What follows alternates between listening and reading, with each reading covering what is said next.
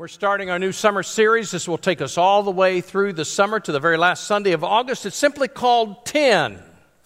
Now, if you're local, when you see 10 like that, probably the first thing that comes to your mind is the Big Ten, which has 12 teams in it. Um, which which really probably we're a little bit more accustomed to the, the number 12 anyway. If you didn't grow up exclusively with the metric system, then we're used to 12. There's 12 inches in a foot, there's 12 months in a year. Jesus had 12 disciples. But don't overlook the uniqueness of 10. There are 10 numerals in your phone number, 10 fingers and toes on your body, 10 dimes in a dollar, 10 yards to a first down, 10 hot dogs in a package, and of course, there are 10 lords a leaping. But 10 also happens to be a significant biblical number. Whenever you're reading in Scripture and you come across 10, it, it, represents a number of completeness, and there is no other standard so complete as the Ten Commandments. And that's what we're going to study this summer. Now, this being Father's Day, I'm reminded that the dad's, a dad's role is vital, but not always easy. I believe that a father should first and foremost be a man of God. When you strive to follow God's pattern in your life.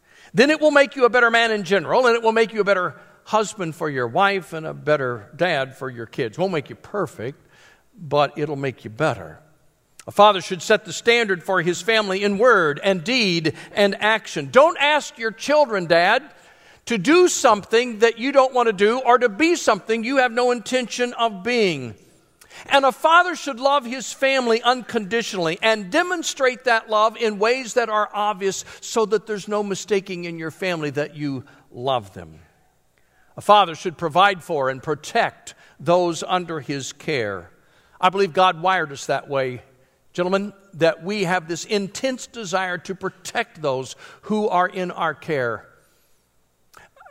Having two daughters, raising two daughters. One of my greatest concerns was that I protect them from all the harsh things when they were growing up. Now, I have loved every stage and every age of our daughters' lives and still do. As a matter of fact, I'm just thrilled and enjoying this one they're in now. But I, I will tell you this I did enter the dating age with a little bit of fear and trepidation.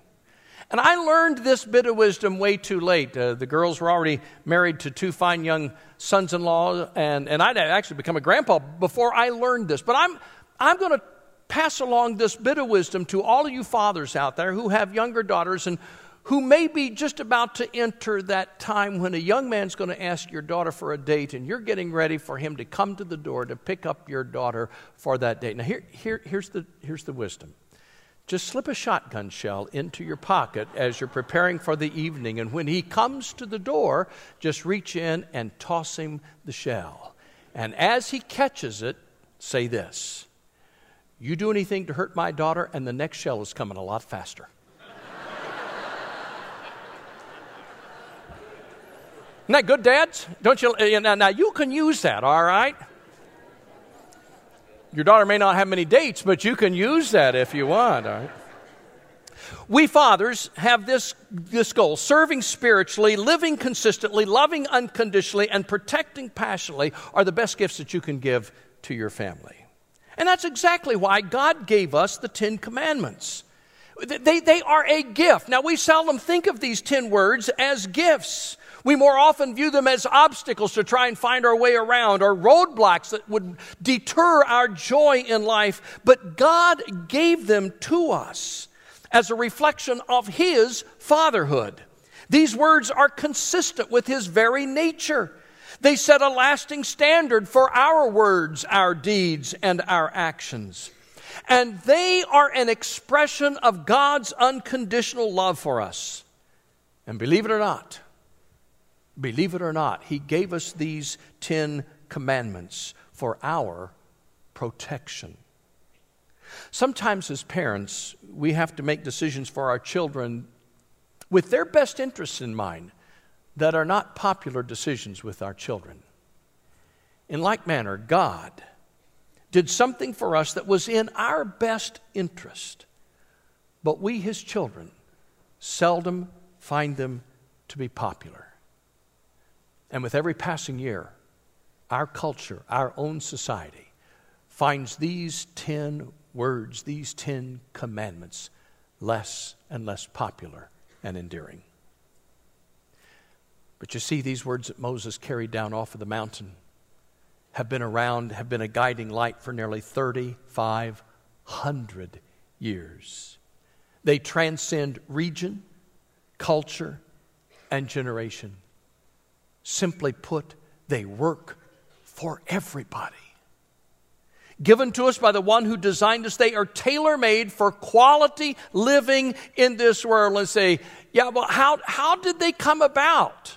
Why, why, why do we have these things? How did they get started? Okay, let me, let me tell you the story of Exodus chapter 19 leading into chapter 20. Now, I want you to imagine for a moment that you are now making your way to the base of the mountain of God. You are a part of this throng of thousands upon thousands of people making your way to the base of the mountain of God, Mount Sinai. You have spent the last three days preparing for this moment.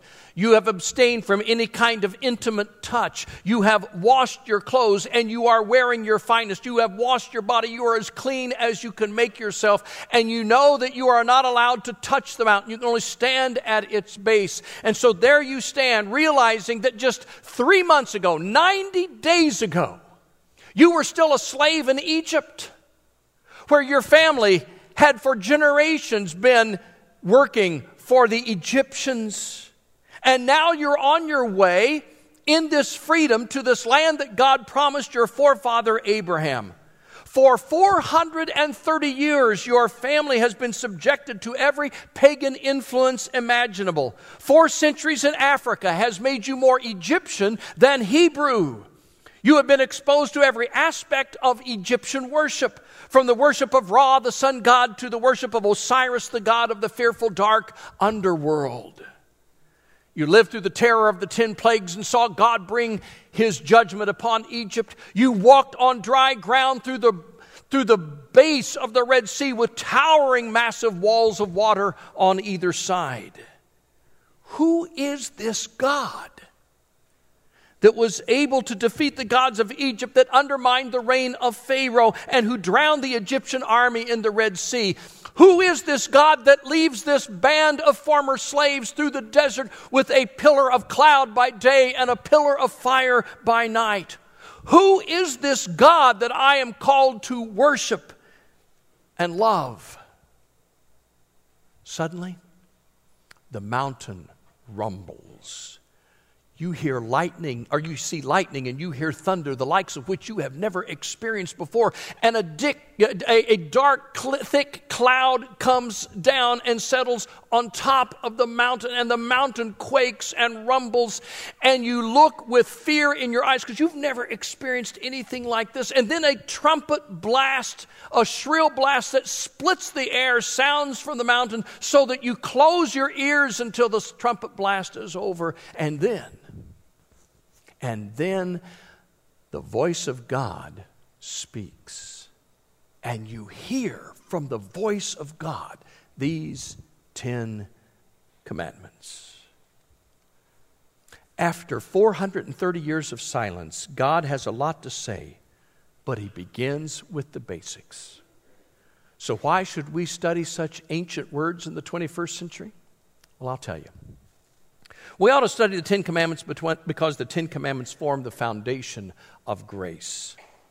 Now, by its very definition, grace is at the opposite of, of law keeping. Uh, grace is a gift that makes glad, law keeping is something that is arduous. But I want you to remember a couple things. The Lord has always been a God of grace. I grew up with kind of the mistaken concept that grace was at best elusive in the Old Testament. Uh, like many others, I viewed the Lord as angry in the Old Testament, but patient in the New, vengeful and mean in the Old, but loving and kind in the New. And that was a very spiritually immature perspective on, on many of our parts. God did not go through some kind of an attitudinal transformation between the end of the Old Testament and the beginning of the New Testament. God hasn't mellowed with the passing of the ages, folks. If God is a God of grace now, then God has always been a God of grace. It is a part of His nature. As Kevin mentioned a few minutes ago, He is the same yesterday, today, and forever. So He has always been a God of grace. The commandments, while we view them as law, begin and form the foundation of God's grace. Did you hear or did you read in chapter 20, verse 2, how the very commandments begin? God says this I am the Lord your God who brought you out of Egypt, out of the land of slavery. Now, that was a gift. When the Israelites got on the other side of the Red Sea and the walls of water collapsed and drowned the Egyptian army, there was singing and celebrating and there was laughter and joy and they sang of God's goodness and they sang of God's grace because grace is a gift that makes glad. Now I want you to know God was under no obligation to rescue his people out of Egypt. They didn't do anything to deserve being rescued. God could have started with any other nation that he chose, but he'd made a promise to Abraham. And this was an expression of his grace to rescue the people and give them freedom and take them to the promised land. Not only was that an expression of grace, but when you study it all the way through, through the 40 years of wandering, it was an expression of grace. Every day, folks, every day without fail for 40 years, God gave them manna on the ground. We don't know exactly what it was, but this little wafer that they picked up that gave them enough food for the day, you could bake it, you could boil it, you could eat it in various ways. It kept their stomachs full. He gave them water to drink. Their shoes never wore out. Their garments lasted all the way through. We have all of these things that are an expression of God's grace. And I contend this morning that you can't understand grace unless you first understand the Ten Commandments. And there were times when the nation of Israel grumbled. They grumbled over and over and over again. We don't have enough to eat. We don't have what we like to eat. We wish we could go back to Egypt because they had leeks and onions back there. Now, I'm telling you, about three days of that, and if, if I had been God, I would have said, That's it, people. I've had it with you. I'm going to look for another group that won't be so gripey and complaining. You're out of here. Go back to Egypt to leeks and onions if you want to. 40 years, the grace of God contended with the grumbling, complaining attitude of the Israelites. And we're not much better. And God puts up with us with all of our grumbling and our complaining as well. Here's the deal. Were it not for the Ten Commandments and the law of God, I could not know that I had offended God with my sin and that I was lost to Him. Consequently, I could not know that I needed someone to rescue me, and consequently, I could not know how desperately I need Jesus to be my Lord and Savior. You see, unless I know what the law is and the fact that I have broken the law, I can't know that I need somebody to rescue me from my brokenness. If I don't know I'm sick, I don't know I need a doctor. And what the Ten Commandments and the law does for me is it tells me of the standard of God and how far I have fallen short of that, and that I need somebody to rescue me. Without the Ten Commandments, I cannot fully understand God's grace. Here's something else I want you to know, and that is that grace does not mean we're exempt from the principles of the Ten Commandments. We are saved by grace, not by law keeping. And we do not try to keep the Old Testament law in order to appease an angry God. We keep it to express our love to a gracious God who has forgiven us.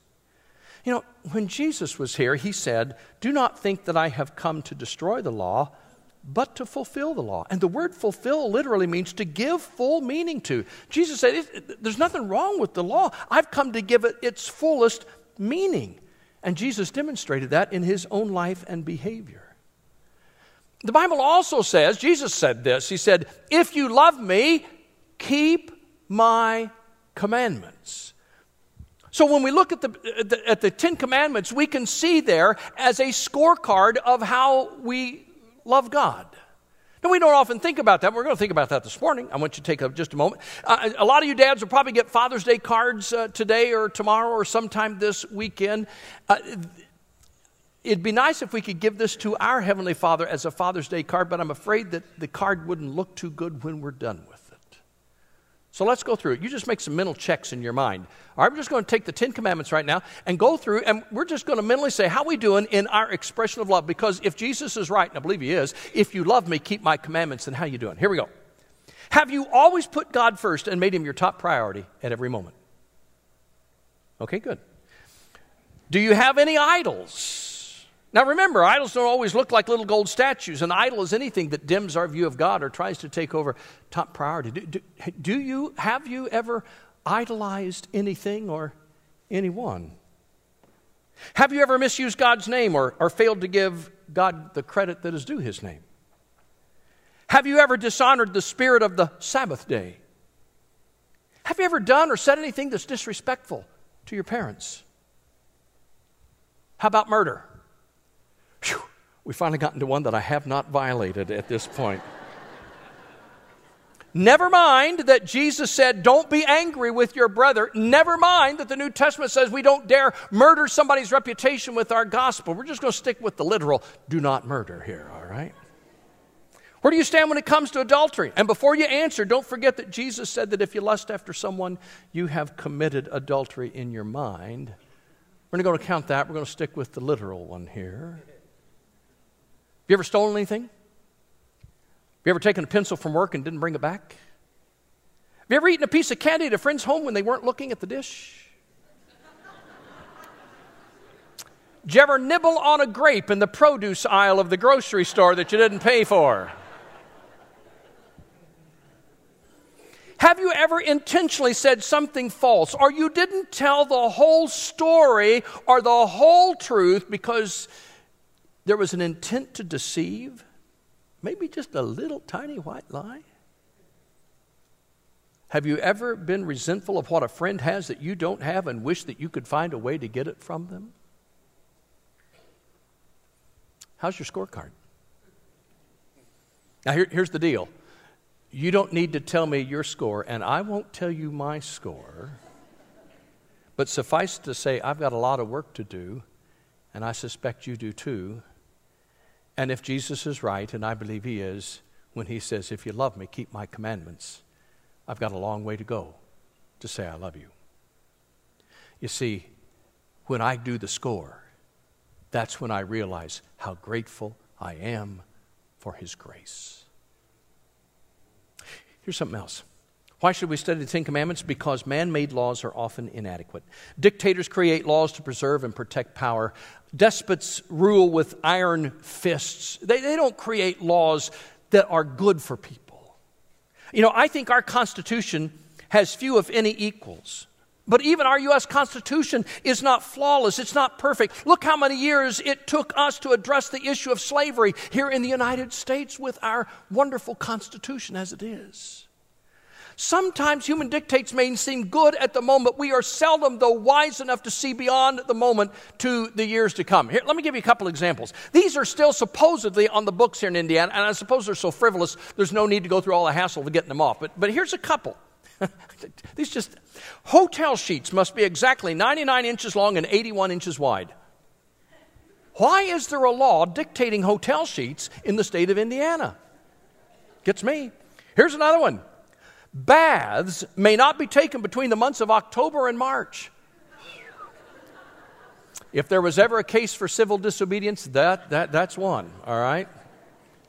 Now, I can only assume these laws dealt with specific issues or concerns at the time. They certainly seem frivolous today, but then the very nature of human wisdom seldom looks beyond the moment. Our grand thoughts are fickle and irrelevant. Don't you wonder what laws we think are indispensable today will be laughed at a hundred years from now. But I'm here to tell you there is nothing fickle or irrelevant about the Ten Commandments. 3,500 years old, and they are as fresh as if we had received them for the first time.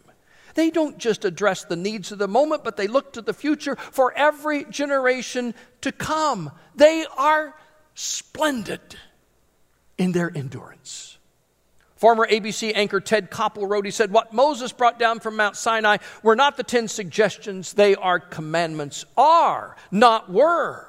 The sheer brilliance of the Ten Commandments is that they codify in a handful of words acceptable human behavior, not for just then or now, but for all time. End quote.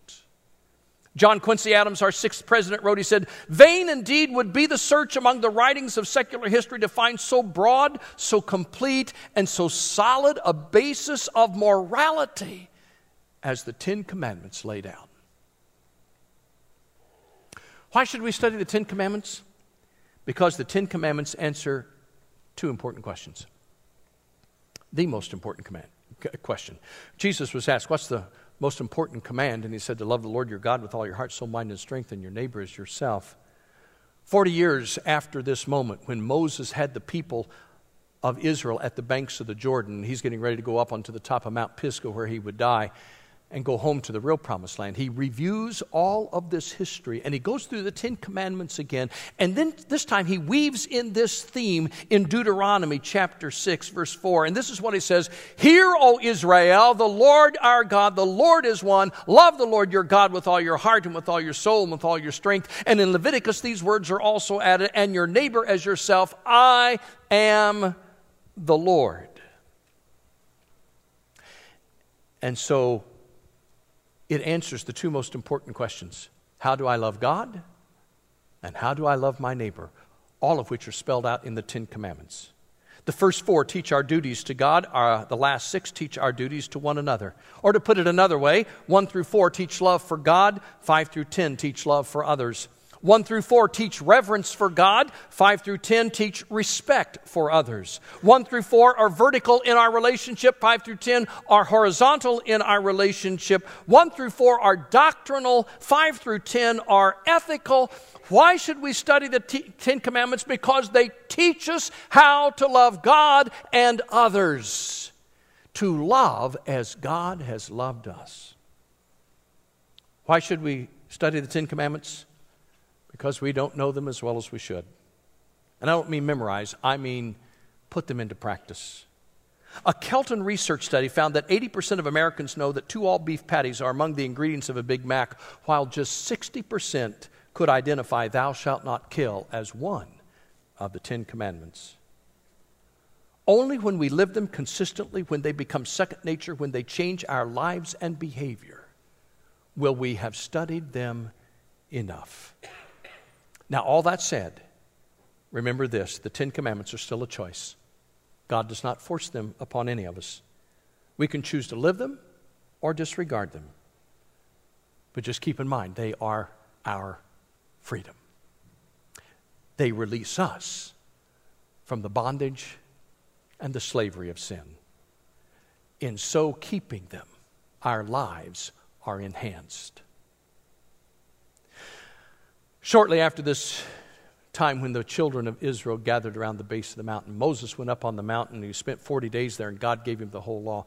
And when he came down off of the mountaintop, he was carrying two great big tablets of stone. I don't know how large they were, but they had to be heavy. Tablets of stone like that would be heavy. And on them were carved, carved by the finger of God, carved the Ten Commandments.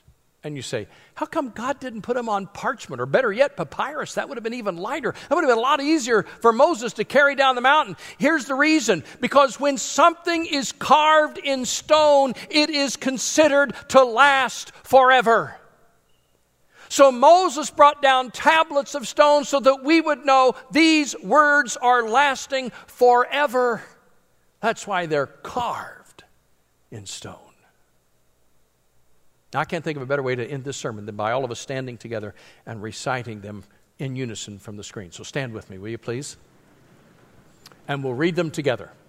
Number one, you shall have no other gods before me.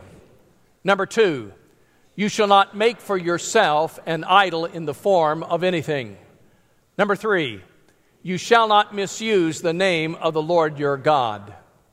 Number four, Remember the Sabbath day by keeping it holy. Number five, honor your father and your mother. Number six, you shall not murder. Number seven, you shall not commit adultery. Number eight, you shall not steal. Number nine, you shall not give false testimony against your neighbor. Number 10, you shall not covet. Do you know the one who kept them perfectly as your Savior? And because He kept them perfectly, His grace can be yours. So while we sing, you come.